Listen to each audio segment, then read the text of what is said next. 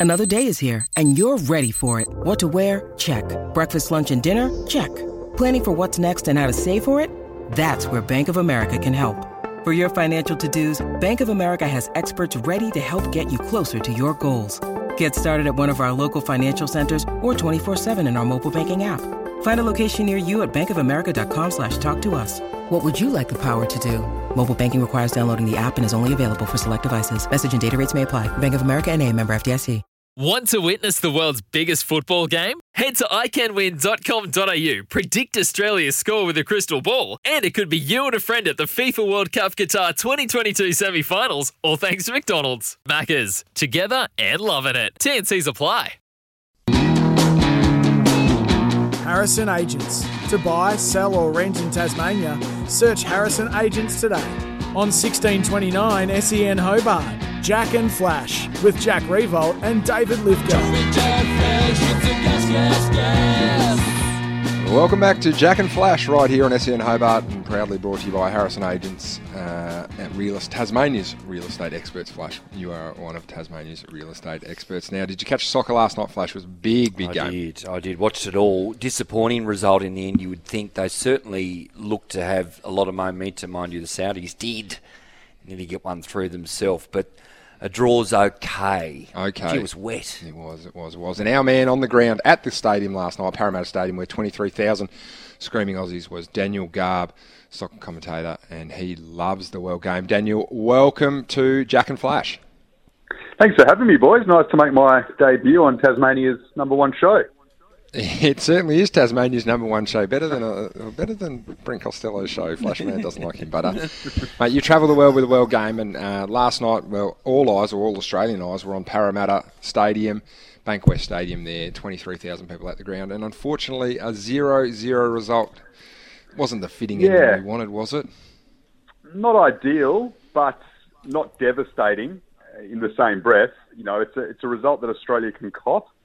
But at home, you just want to take three points at every opportunity. The Saudis are a very good side. We saw that last night. They had a number of opportunities, and in the end, the Socceroos were probably lucky to come away with the point. It keeps destiny in our own hands, so we stay second in the group. The top two qualify automatically for the Qatar World Cup next year, and we're at the halfway mark now. But what we have done with our last two results, the loss to Japan and then the draw to Saudi last night, is allow Japan right back into it. So they beat Vietnam away last night. The gap is now closed to just a point. Third place goes into the playoffs.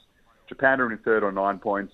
We're in second on ten. The Saudis are three points ahead at the top of the group. So we're okay. We've got destiny in our own hands, but we need to get back to winning ways soon because Japan are coming pretty quickly now and, uh, and looking like a, a much better team. So the game against China away on Tuesday night is another important one. The disappointing aspect for Australia, apart from aspects of their performance last night, is the bad injury to, to Harry Souttar, the Stoke centre back, who, by all reports, is on a fast track to the Premier League, be it with Stoke or with another club who wants to sign him.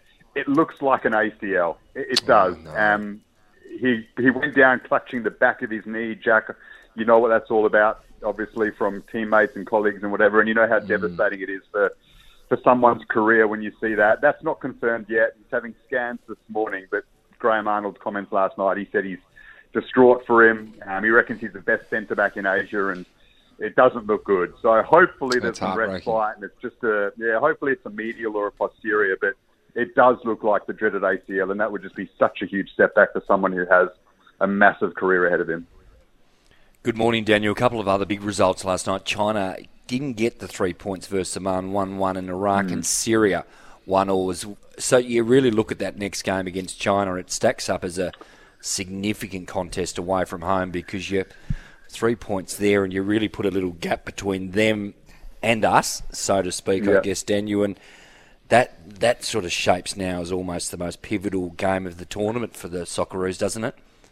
They're all massive games now. I mean, we've got five games Yep. left.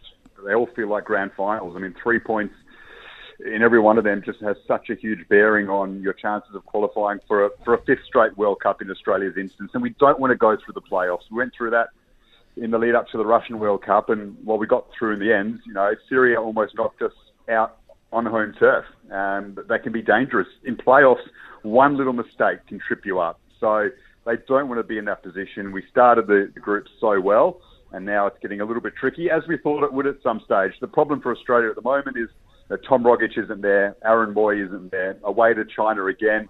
It's on neutral territory in the UAE, so that helps Australia a little bit. Their record there has been pretty good so far. Um, but you need those players who can just unlock the defence and open things up. And they had a bit of that last night, but maybe we lacked a little bit of polish in the final third. We were a little bit rusty, I thought, in terms of our combination. We certainly tested the Saudis. We had opportunities to win it. And then I think after Harry Souttar went off, um, you could tell that the boys were deflated um, when they see one of their mates stretch it off like that, and it looked like a serious injury, and that opened up the door for the Saudis who could have won it. So they need to be a bit better against China, albeit against slightly weaker opposition. So hopefully they can get back to winning ways. All eyes will be on that game come Tuesday night against the Chinese over there in China. Garby, thanks for joining us, mate. We really appreciate it. Thanks, boys. All the best. Go well.